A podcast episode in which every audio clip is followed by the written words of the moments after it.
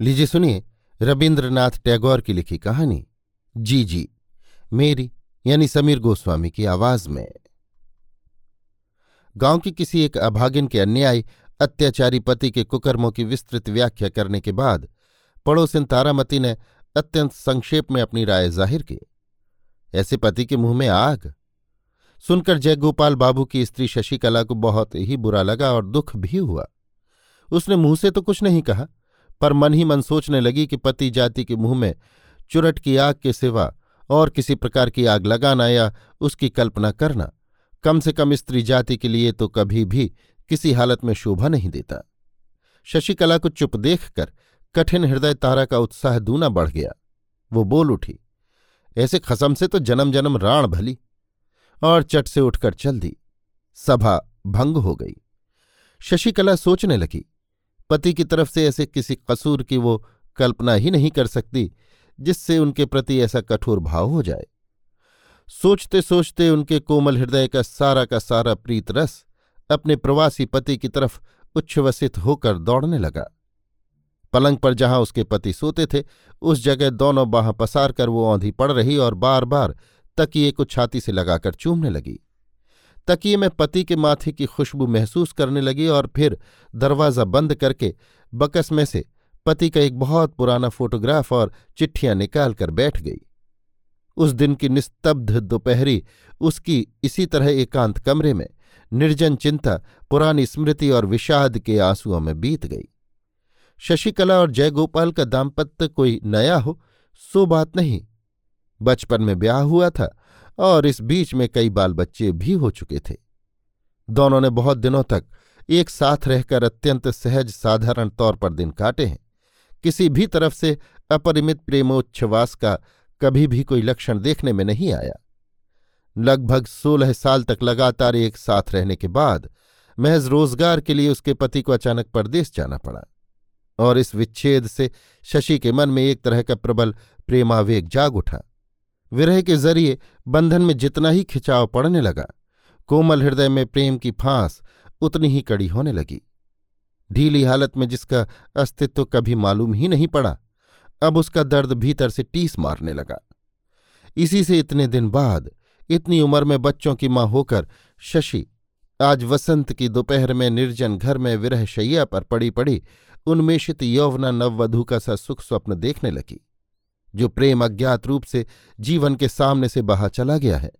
सहसा आज उसी के कल कल गीत से जागकर, वो मन ही मन बहाव से उल्टी तैरकर पीछे की तरफ़ बहुत दूर पहुँचना चाहती है, जहाँ सोने की नगरी में कुंजवनों की भरमार है, प्रेम की उन्मादना है। किंतु उस अतीत सुख संभावना में पहुँचने का अब उपाय क्या है और जगह कहाँ है? सोचने लगी। अब की बार जब वो पति को अपने पास पाएगी तब जीवन को नीरस और वसंत को निष्फल हरगिज न होने देगी। कितने ही दिन, कितनी ही बार उसने तुच्छ विषयों पर बहस कर करके छोटी छोटी बातों पर कलह कर करके पति को परेशान कर डाला है। आज अनुतप्त चित्त से एकांत इच्छा से उसने संकल्प किया कि आइंदा वो कभी भी असहिष्णु न होगी, कभी भी उनकी राज़ी के खिलाफ न चलेगी। उनकी आज्ञा का पूरी तरह पालन करेगी। सब काम उनकी तबीयत के ही किया करेगी। प्रीतपूर्ण विनम्र हृदय से अपने पति का बुरा भला आचरण सब चुपचाप सह लिया करेगी। कारण, पति सर्वस्व है, पति प्रियतम है, पति देवता है। बहुत दिनों तक शशिकला अपने पिता माता की इकलौती लाड़ली बेटी रही है। उन दिनों जय गोपाल यद्यपि मामूली नौकरी किया करते थे, फिर भी भविष्य के लिए उसे कोई फ़िक्र नहीं थी। गाँव में जाकर राजसी ठाठ से रहने के लिए उसके ससुर के पास काफ़ी संपत्ति थी। इस बीच में बिल्कुल ही असमय में शशिकला के पिता काली प्रसन्न की वृद्धावस्था में एक लड़का पैदा हुआ। सच कहने में क्या है, पिता माता के इस तरह के असामायिक असंगत आचरण से शशि को मन ही मन बहुत ही दुख हुआ और जयगोपाल भी विशेष प्रसन्न न हो सके। ज़्यादा उम्र में बच्चा हुआ तो उस पर माँ बाप के स्नेह और लाड़ प्यार का ठिकाना न रहा। उस नवागत छोटे से दूध पीते निद्रातुर साले ने अपनी गैर जानकारी में न जाने कैसे अपने कमज़ोर हाथों की छोटी छोटी मुट्ठियों में जयगोपाल की सारी आशाएँ जब पीस कर चकनाचूर कर दी, तब वो आसाम के किसी चाय के बगीचे में नौकरी करने चल दिया। सबने कहा, सुना कि पास ही कहीं नौकरी तलाश करके यहीं रहे तो अच्छा हो, लेकिन चाहे सर्वसाधारण पर गुस्सा आ जाने से हो या चाय बागान की नौकरी से रातों रात बड़े आदमी बनने की आशा से हो, उसने किसी की बात पर ध्यान नहीं दिया। शशि को बच्चों के साथ मायके छोड़कर वो तुरंत आसाम चला गया। ब्याह के बाद पति पत्नी में ये पहला विच्छेद है। इस घटना से अपने नन्हे से दुध मुहे भाई पर शशि को बहुत गुस्सा आया। जो मन के अफसोस को मुँह खोलकर कह नहीं सकता, उसी को गुस्सा ज़्यादा आता है। छोटा सा मानव शिशु आराम से माँ का दूध पीता और आँख मीच कर बेफिक्र सोता रहता और उसकी बड़ी बहन अपने बच्चों के लिए गर्म दूध, ठंडा भात स्कूल जाने में देर इत्यादि नाना कारणों से रात दिन रूठ कर मुँह फुलाए रहती और घर वालों को भी परेशान करती। थोड़े दिन बाद ही बच्चे की माँ का देहांत हो गया। मरते समय माँ अपने गोद के बच्चे को अपनी लड़की के हाथ सौंप गई। अब तो बहुत जल्द ही मातृहीन बच्चे ने बड़ी आसानी से अपनी जीजी का हृदय जीत लिया। हा हा ही ही करता हुआ बच्चा जब अपनी बहन के ऊपर आ पड़ता और अपने बगैर दांत के छोटे से मुँह से उसका मुँह, नाक, आँख सब कुछ लील जाना चाहता। अपनी नन्ही सी मुट्ठी में उसका जूड़ा पकड़कर जब वो खींचता और किसी भी तरह हाथ लगी चीज़ को छोड़ने के लिए तैयार नहीं होता। सूरज उगने के पहले ही उठकर जब वो लुढ़कता हुआ अपनी जीजी को अपने कोमल स्पर्श से पुलकित करके ज़ोर से शोर मचाना शुरू कर देता और क्रमशः जब वो चिचिया, जिजिया, जिज्जी पुकार पुकार कर बार बार उसका ध्यान बटाने लगा। और जब उसने कामकाज और फुर्सत के वक्त निषिद्ध कार्य करके निषिद्ध खाना खाकर निषिद्ध जगह जाकर उस पर बाकायदा उपद्रव शुरू कर दिया, तब शशि से स्थिर नहीं रहा गया। उसने स्वेच्छाचारी छोटे से अत्याचारी के आगे संपूर्ण रूप से आत्मसमर्पण कर दिया। बच्चों की माँ नहीं थी, इसी से शायद उस पर उसका आधिपत्य इतना ज़्यादा बढ़ गया। लड़के का नाम हुआ नीलमणि। वो जब दो साल का हुआ, तब उसके पिता सख्त बीमार पड़ गए। बहुत जल्द चले आने के लिए जयगोपाल को पत्र लिखा गया। जयगोपाल जब बड़ी मुश्किलों से दौड़ा हुआ आकर ससुराल पहुँचा, तब ससुर काली प्रसन्न मौत की घड़ियाँ गिन रहे थे। मरने के पहले काली प्रसन्न ने अपने नाबालिग बच्चे का सारा भार जमाई जयगोपाल पर छोड़ दिया और अपनी जायदाद का चौथा हिस्सा अपनी लड़की के नाम कर दिया। लिहाजा ज़मीन जायदाद की सुरक्षा के लिए जयगोपाल को नौकरी छोड़कर ससुराल चला आना पड़ा। बहुत दिन बाद पति पत्नी में पुनर्मिलन हुआ। कोई जड़ वस्तु टूट जाए तो जोड़ में जोड़ मिलाकर किसी तरह उसे जोड़ा भी जा सकता है। लेकिन दो आदमी के मन जहाँ से फट जाते हैं, लंबे विच्छेद के बाद फिर वहाँ ठीक पहले जैसा जोड़ नहीं मिलता। कारण, मन सजीव पदार्थ है, क्षण में उसकी परिणति होती है और क्षण में परिवर्तन। इस नए मिलन से शशि के मन में अब की बार नए ही भावों का संचार हुआ। मानो अपने पति से उसका दोबारा ब्याह हुआ हो। पुराने दाम्पत्य में चिराभ्यास की वजह से जो एक जड़ता सी आ गई थी, विरह के आकर्षण से वो हट गई और अपने पति को मानो उसने पहले की अपेक्षा कहीं ज़्यादा पूर्णता के साथ पा लिया। मन ही मन उसने प्रतिज्ञा की कि चाहे जैसे भी दिन आवे, चाहे जितने भी दिन हो जाए पति के प्रति अपने उद्दीप्त प्रेम की उज्ज्वलता को वो जरा भी म्लान न होने देगी। पर नए मिलन में जयगोपाल के मन की हालत कुछ और ही हो गई। पहले जब दोनों अविच्छेद रूप से एक साथ रहते थे, जब स्त्री के साथ उसके संपूर्ण स्वार्थ और विचित्र अभ्यासों में एकता का संबंध था, तब स्त्री उसके जीवन का एक नित्य सत्य हो रही थी। तब वो उसे अलग करके कुछ करना चाहता तो दैनिक अभ्यास के मार्ग में चलते चलते ज़रूर उसका कदम अचानक गहरे गड्ढे में पड़ जाता। सबूत के तौर पर कहा जा सकता है कि परदेश जाकर पहले पहल वो बड़े भारी संकट में पड़ गया था। वहाँ उसे ऐसा लगने लगा, मानो अचानक उसे किसी ने गहरे पानी में ढकेल दिया हो। लेकिन क्रमशः उसके उस अभ्यास विच्छेद में नए अभ्यास की थिगली लग गई। सिर्फ़ इतना ही नहीं बल्कि पहले जो उसके दिन बिल्कुल आलस में कट जाया करते थे, इधर दो साल से अपनी आर्थिक हालत सुधारने की कोशिश में उसके मन में एक तरह का ज़बरदस्त जागरण आ गया है। उसके मन के सामने मालदार बनने की एक निष्ठ इच्छा के सिवा और कोई चीज़ ही नहीं थी। इस नए नशे की तीव्रता के मुकाबले उसका पिछला जीवन बिल्कुल सारहीन छाया सा नज़र आने लगा। स्त्रियों की प्रकृति में खास परिवर्तन ले आता है प्रेम। और पुरुषों की प्रकृति में कोई खास परिवर्तन होता है तो उसकी जड़ में रहती है कोई ना कोई दुष्ट प्रवृत्ति। जयगोपाल दो साल बाद आकर स्त्री से मिला तो उसे हूबहू पहले की स्त्री नहीं मिली। उसकी स्त्री के जीवन में उसके बच्चे साले ने एक नई ही परिधि कायम कर दी है, जो पहले से कहीं विस्तृत और असंकीर्ण है। स्त्री के मन के इस हिस्से से वो बिल्कुल ही वाकिफ न था, और न इससे उसके मन का कहीं से कुछ मेल ही बैठता था। स्त्री अपने इस शिशु स्नेह में से पति को हिस्सा देने की बहुत कोशिश करती। पर इसमें वो कृतकार्य होती या नहीं, कहना मुश्किल है। शशि नीलमणि को गोद में लेकर हंसती हुई पति के सामने ले जाती और उसकी गोद में देने की कोशिश करती। लेकिन नीलमणि जी जान से कोशिश करके बहन के गले से चिपट जाता और रिश्तेदारी का जरा भी लिहाज न करके जी जी के कंधे में अपना मुँह छिपा लेता।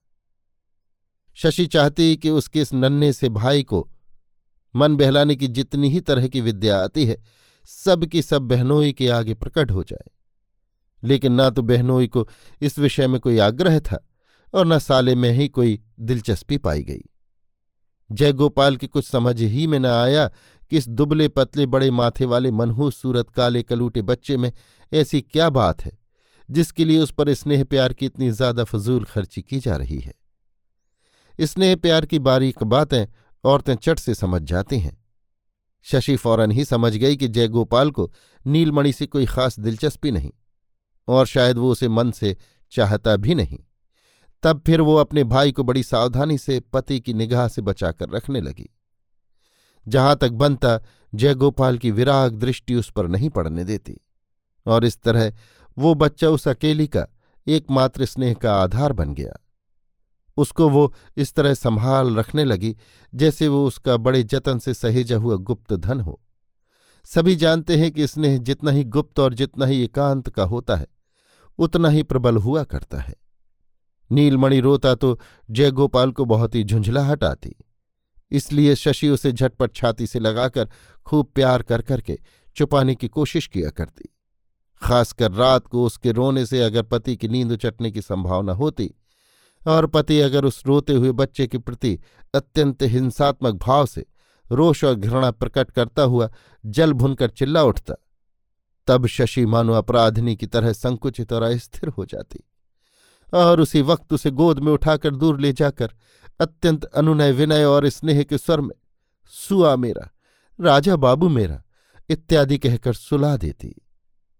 बच्चों बच्चों में अक्सर किसी न किसी बात पर झगड़ा हुआ ही करता है। शुरू शुरू में ऐसे मौक़ों पर शशि अपने भाई का पक्ष लिया करती थी। कारण उसकी माँ नहीं है।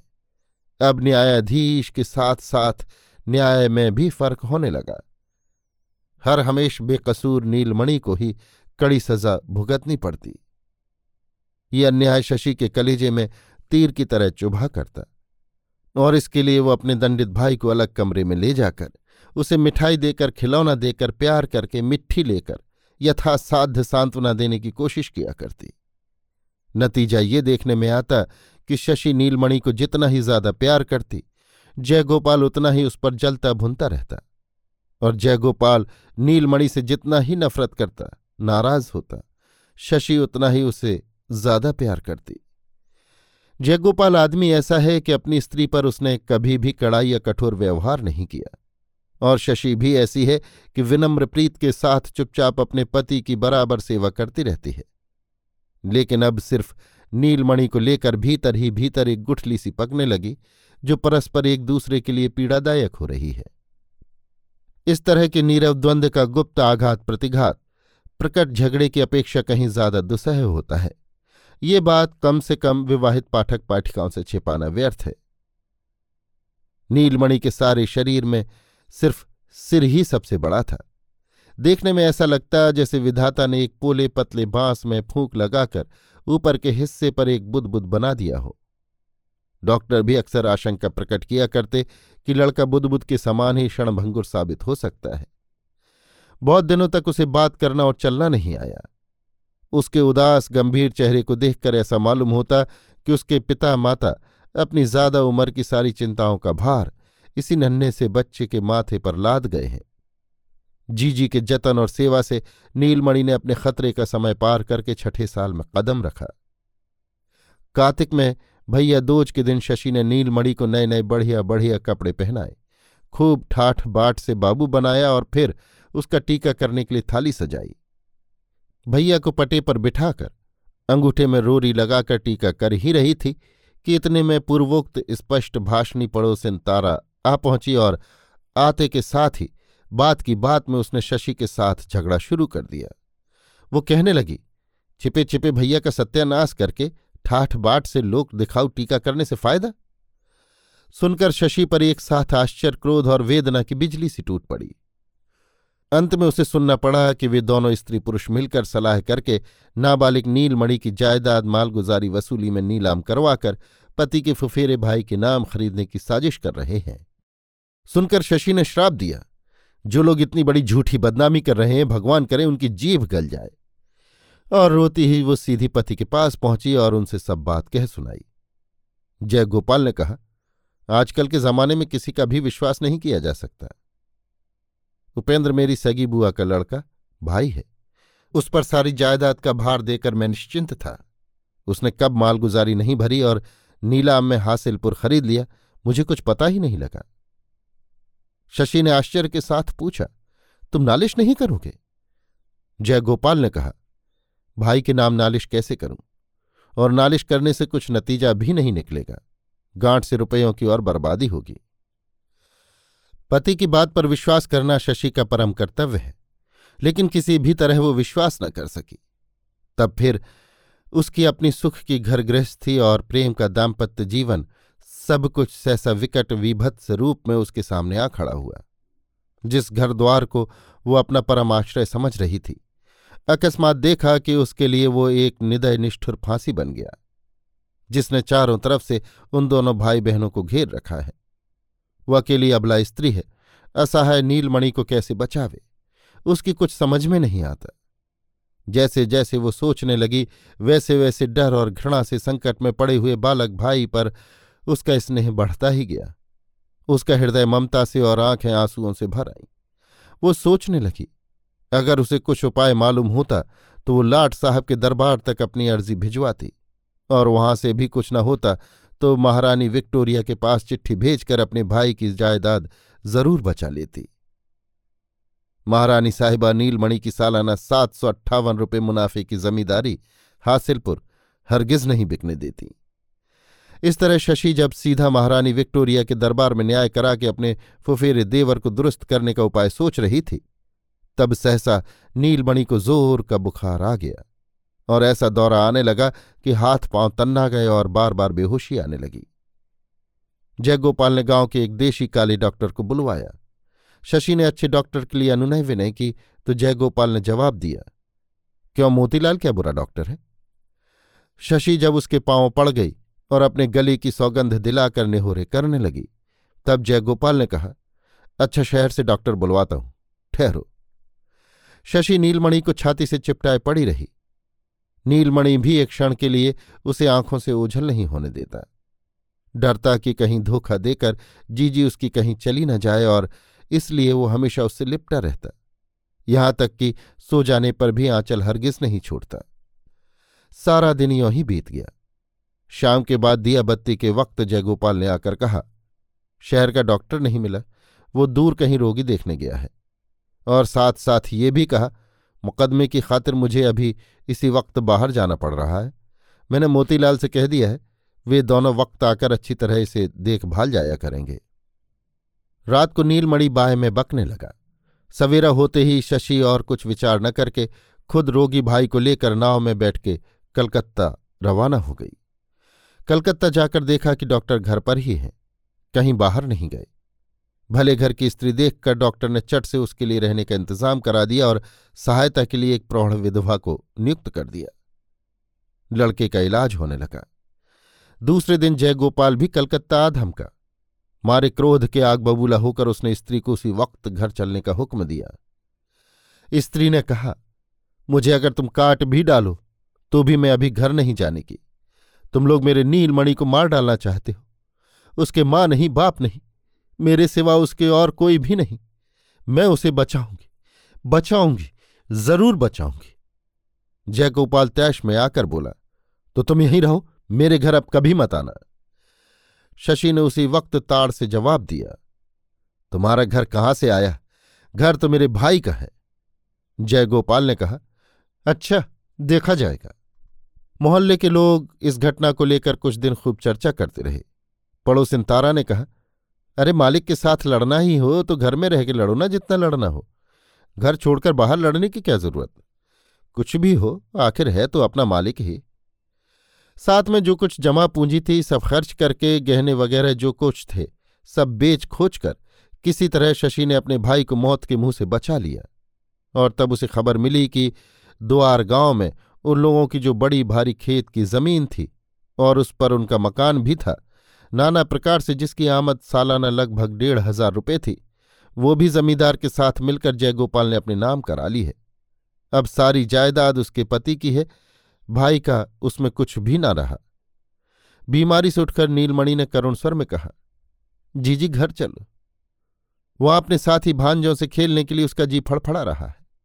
इसी से बार बार कहने लगा जीजी अपने उसी घर में चलो ना, जीजी। सुनकर जीजी रोने लगी। हम लोगों का घर अब है कहाँ? मगर सिर्फ़ रोने से कोई नतीजा नहीं। अब जीजी के सिवा संसार में उसके भाई का और है कौन? ये सोचकर शशि ने आँखें पहुँच डाली और हिम्मत करके डिप्टी मजिस्ट्रेट तारणी बाबू के घर जाकर उनकी स्त्री की शरण ली। डिप्टी साहब जयगोपाल को जानते थे। भले घर की स्त्री घर से निकलकर ज़मीन जायदाद के लिए पति से लड़ना चाहती है इस बात पर शशि से वे बहुत नाराज़ हुए। उसे बातों में फुसलाए रखकर उसी वक्त उन्होंने जयगोपाल को पत्र लिखा। जयगोपाल साली सहित अपनी स्त्री को जबरन नाव पर बैठाकर घर ले गया। पति पत्नी में द्वितीय विच्छेद के बाद फिर ये द्वितीय मिलन हुआ।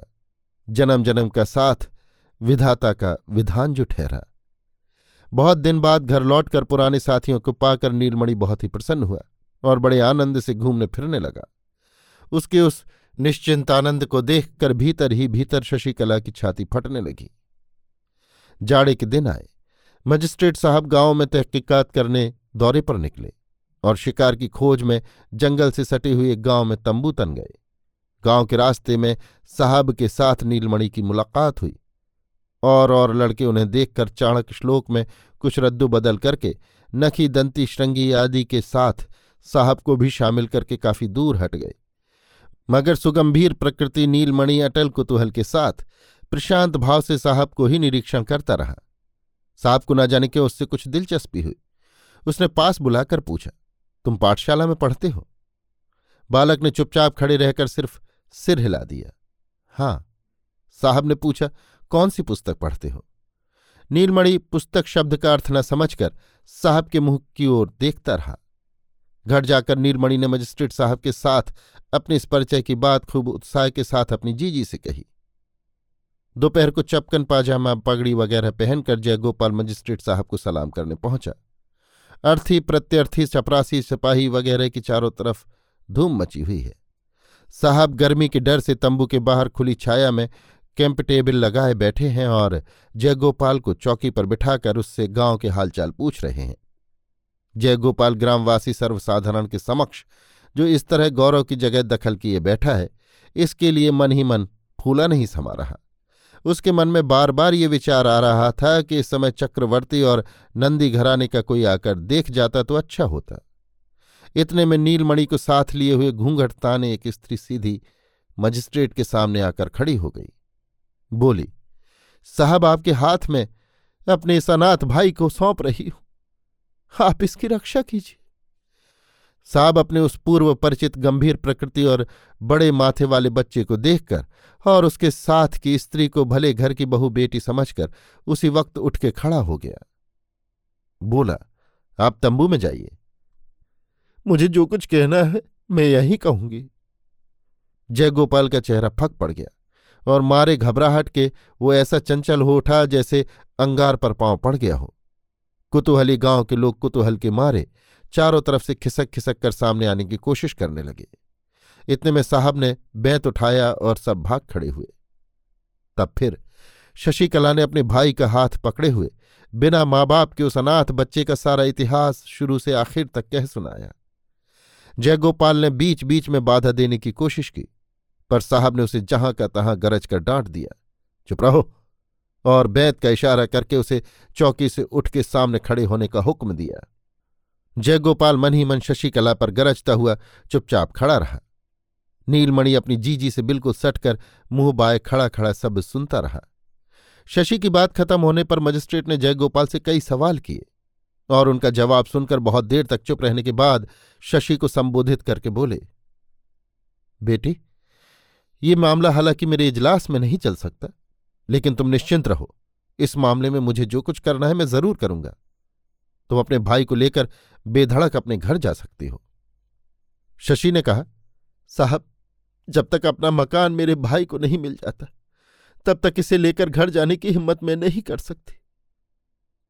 अब इसे अगर आप अपने पास नहीं रखते तो और कोई भी इसे नहीं बचा सकता।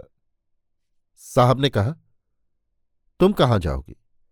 शशिकला ने कहा, मैं अपने पति के घर लौट जाऊँगी। मेरी कुछ चिंता नहीं।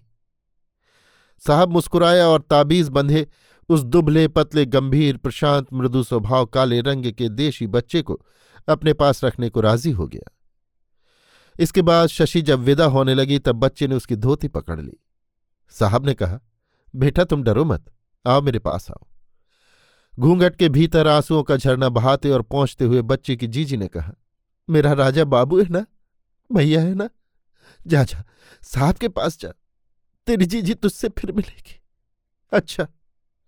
इतना कहकर बच्चे को उठाकर उसने छाती से लगा लिया और माथे पर पीठ पर हाथ फेर कर किसी तरह उसके हाथ से अपनी साड़ी का ठोका छुड़ाया और बड़ी तेज़ी से वहाँ से चल दी। साहब ने तुरंत ही बच्चे को अपने बाएँ हाथ से घेर लिया और बच्चा जी जी री जी जी री चिल्लाता हुआ ज़ोर ज़ोर से रोने लगा। शशि ने एक बार मुड़कर दूर से अपना दाहिना हाथ उठाकर अपनी तरफ़ से उसे खामोश तसल्ली दी और अपना विदीर्ण हृदय लेकर और भी तेज़ी से आगे निकल गई। फिर उसी बहुत दिनों के पुराने, चिरपरिचित घर में पति पत्नी का मिलन हुआ। विधाता का विधान ठहरा। लेकिन ये मिलन ज़्यादा दिनों तक टिका नहीं। कारण, इसके कुछ ही दिन बाद एक दिन सवेरे गाँव वालों ने सुना कि रात को जयगोपाल की स्त्री हैजे से मर गई। और रात ही को उसकी दाह क्रिया हो गई। विदा के वक्त शशि अपने भाई से वादा कर गई थी कि उसकी जीजी उससे फिर मिलेगी। मालूम नहीं उस वादे को वो पूरा कर सकी या नहीं। अभी आप सुन रहे थे रविन्द्रनाथ टैगोर की लिखी कहानी जी जी मेरी यानी समीर गोस्वामी की आवाज़ में।